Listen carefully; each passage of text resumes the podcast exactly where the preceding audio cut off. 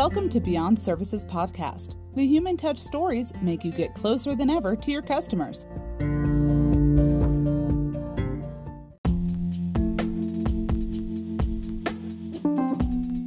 วันนี้จะมาชวนคุยในเอพิโซดที่ 5 นะคะ เป็นเรื่องราวเกี่ยวกับกลยุทธ์ของ Amazon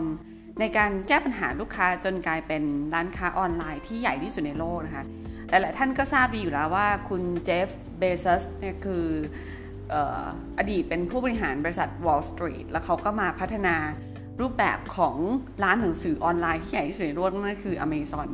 จริง ๆ positioning ของ Amazon เนี่ยต้องการตามเครื่องหมายการค้าของเขาเลยนะคะ คือเขาต้องการที่จะขาย A to Z ก็คือ Amazon เนี่ยมีทั้งตัวหนังสือ A แล้วก็ตัวหนังสือตัว Z ก็แปลว่าจะขายทุกอย่างตั้งแต่ A จนถึง Z เลยแป้งเลยอยากที่จะนำเสนอในมุมมองของกลยุทธ์ ของเขาแล้วกันว่า เอ๊ะทำไมเขาถึงมี positioning แบบนี้หรือว่าเขาต้องการที่จะขับเคลื่อน Amazon ไปจนถึงจุดไหนนะคะเขามีกลยุทธ์อยู่ 5 ข้อค่ะ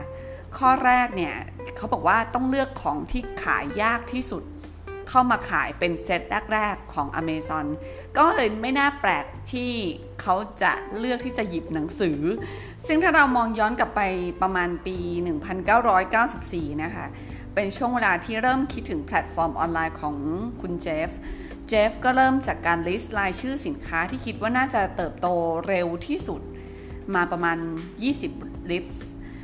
ปรากฏว่าเขาก็ค้นพบว่าหนังสือนั่นแหละน่าจะ เหมาะสมที่สุด แต่ว่าตอนนั้นมันไม่มีใครจินตนาการเลยอะค่ะว่าหนังสือเนี่ยนะจะมาขายบนเว็บไซต์ เพราะว่าหนังสือร้านหนังสือในในสหรัฐอเมริกาเนี่ยมีทุกมุมถนนอยู่แล้ว แล้วก็ร้านหนังสือส่วนใหญ่เนี่ยก็ถูกมากๆ จนมีคนพูดว่าประเทศที่พัฒนาแล้วส่วนใหญ่เนี่ยหนังสือราคาของหนังสือจะพอๆกับราคาข้าวหนึ่งจานเลย ก็เลยแทบจะ ไม่น่าจะเป็นไปได้เลยแหละ ที่หนังสือจะถูกขายบนออนไลน์ แล้วก็ไม่มีใครเชื่อว่าหนังสือจะขายผ่านเว็บไซต์และขายดีด้วย แต่ว่าสิ่งที่เจฟได้ทำก็คือ หันหน้าปกหนังสือออกทุกเล่มเลยค่ะ เวลาที่อยู่บนเว็บไซต์อยู่บนออนไลน์แพลตฟอร์ม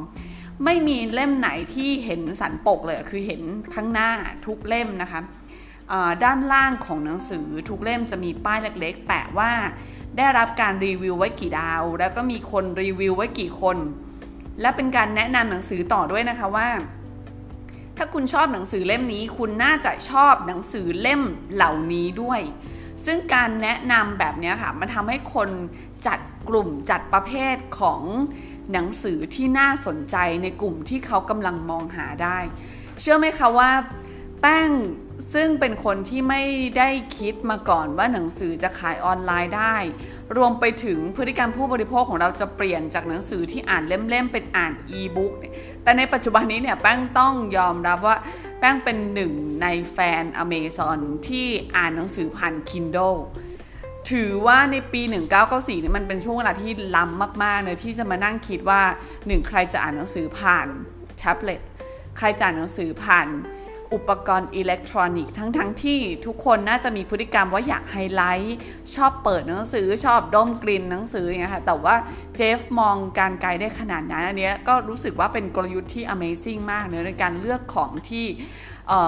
คนส่วนใหญ่ไม่คิดว่าจะขายได้ คนส่วนใหญ่อาจจะคิดว่ามันก็เป็นวิกฤตแหละโหหนังสือขายทุกมุมถนน ใครจะไปคิดว่ามันเป็นโอกาสที่ ถ้าคุณซื้อหนังสืออีบุ๊กคุณต้องซื้อ Kindle ด้วยอะเพราะว่ามันจะนำไปสู่การอ่านด้วยกัน เพราะคนส่วนใหญ่ก็จะคิดไปอีกว่าอ่านหนังสือเนี่ยบางทีเล่มหนังสือมันหนามากมันหนัก หรือเครื่องอุปกรณ์อิเล็กทรอนิกส์เช่น iPad นะปัจจุบันนี้มันอาจจะทำให้ปวดตาเนื่องจากแสง เวลาที่เราอ่านหนังสือนานๆ Kindle ก็เลยเป็นอุปกรณ์อิเล็กทรอนิกส์ที่มาตอบโจทย์ แล้วก็ต่อท่อนอกจากการ ขายหนังสือแล้วขายอีบุ๊กและขาย Kindle ซึ่งเป็นอุปกรณ์อิเล็กทรอนิกส์ในการอ่านหนังสือด้วยนะคะ ข้อ 2 ข้อแรกก็คือขายของที่ยากที่สุดไปละข้อ 2เขาบอกว่าให้เน้นเป็น customer centric หรือว่าลูกค้าเป็นศูนย์กลาง นั่นก็คือเน้นเรื่อง service นั่นแหละเขาบอกว่า service ของ Amazon นี่เสมือนเสาเข็มหลักเลย คือถ้าเรารู้ว่าเราสามารถทำให้คู่แข่งหันมาสนใจ เราเมื่อไหร่ แปลว่าเรายิ่งต้องพัฒนาการ service ให้ล้ำหน้าคู่แข่งไปมากกว่านั้น เพราะสิ่งที่เราจะทำให้เราโดดเด่นและแตกต่าง ไม่ใช่ตัวสินค้า แต่เป็นเรื่องของการบริการ นี่คือหนึ่งในเหตุผลที่แป้งหยิบยกมาเล่าใน Beyond Service Podcast เพราะว่า Amazon เน้นเรื่องการ service เป็นหลัก การบริการลูกค้าของ Amazon เขาจะทำผ่านอีเมลทั้งหมดเลยค่ะ เขาบอกว่าการใช้อีเมลเนี่ยค่ะมันเป็นการที่ทำให้ลูกค้า คือเนื่องจากพฤติกรรมของคนที่อเมริกาเนี่ยเขาจะเปิดอ่านอีเมลเป็นเรื่องปกติแล้วแต่สิ่งนั้นก็คือทำให้อีเมลเนี่ยสื่อสารแล้วก็ติดต่อง่าย โดยที่เขาใช้ระบบ one click order one click order คือการสั่งซื้อแบบเพียงหนึ่งคลิก ซึ่งถือเป็นการจดสิทธิบัตรเลยนะคะ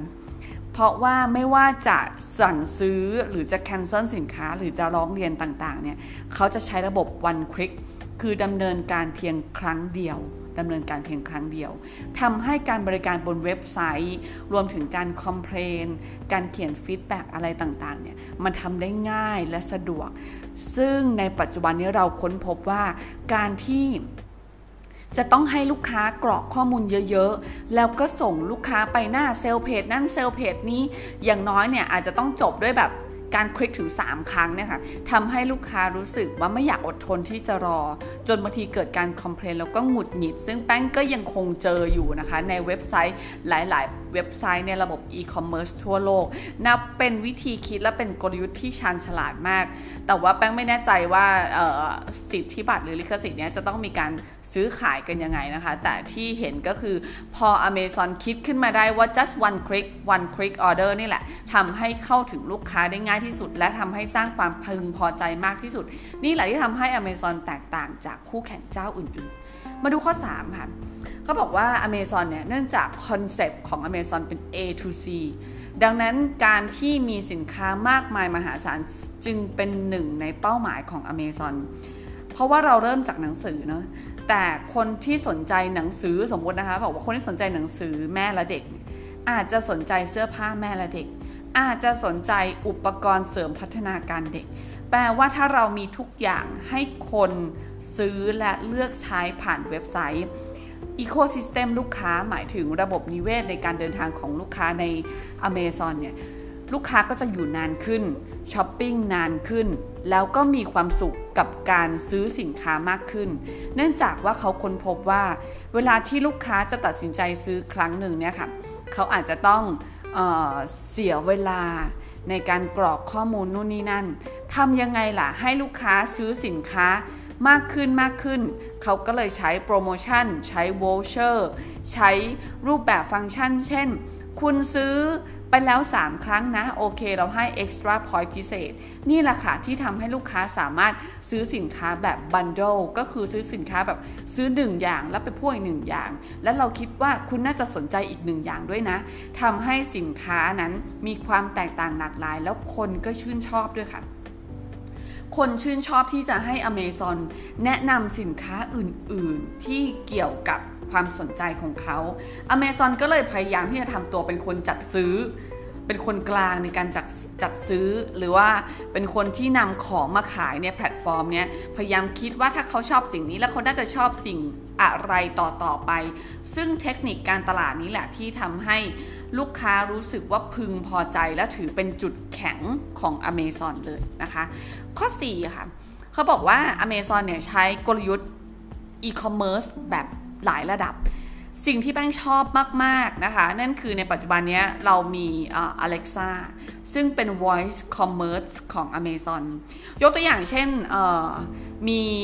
เครื่องดื่มแอลกอฮอล์ยี่ห้อหนึ่ง เขาพยายามที่จะ ขายสินค้าผ่าน Amazon เนี่ยแหละ แต่เขาค้นพบว่าถ้าจะขายอย่างเดียวเนี่ย คนก็อาจจะไม่ได้อยากซื้อเท่าไหร่ เขาก็เลยอยากจะให้ Alexa ซึ่งเป็น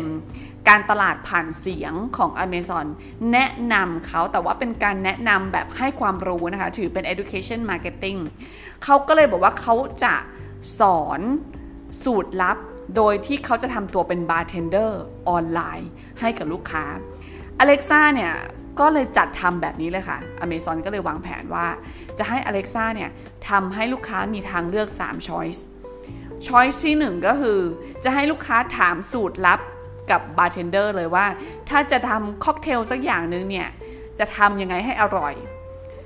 แบบที่สองทางเลือกที่สองก็คือแนะนำค็อกเทลที่คิดว่าลูกค้าน่าจะชอบแหละ และ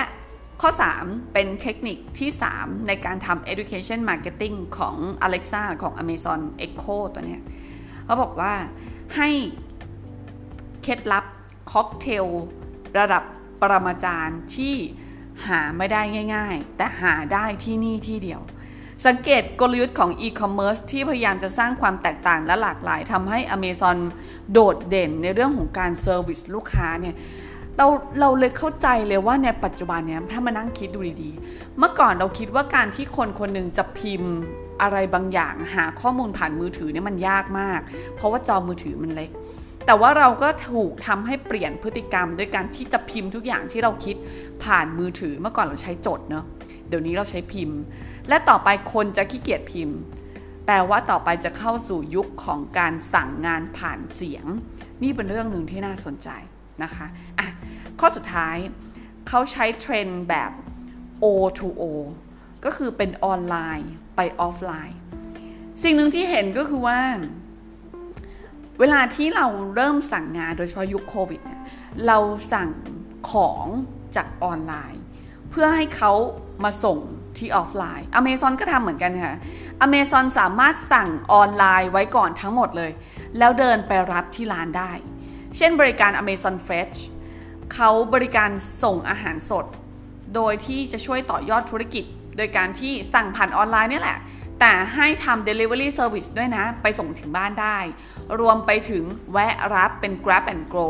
แวะรับที่หน้าร้านก็ได้ สังเกตสิ่งที่ Amazon ทำและทำให้เขาผงาดเป็นเจ้าของโลกออนไลน์ได้เนี่ย เพราะว่า mindset ของเขาก็คือ everything store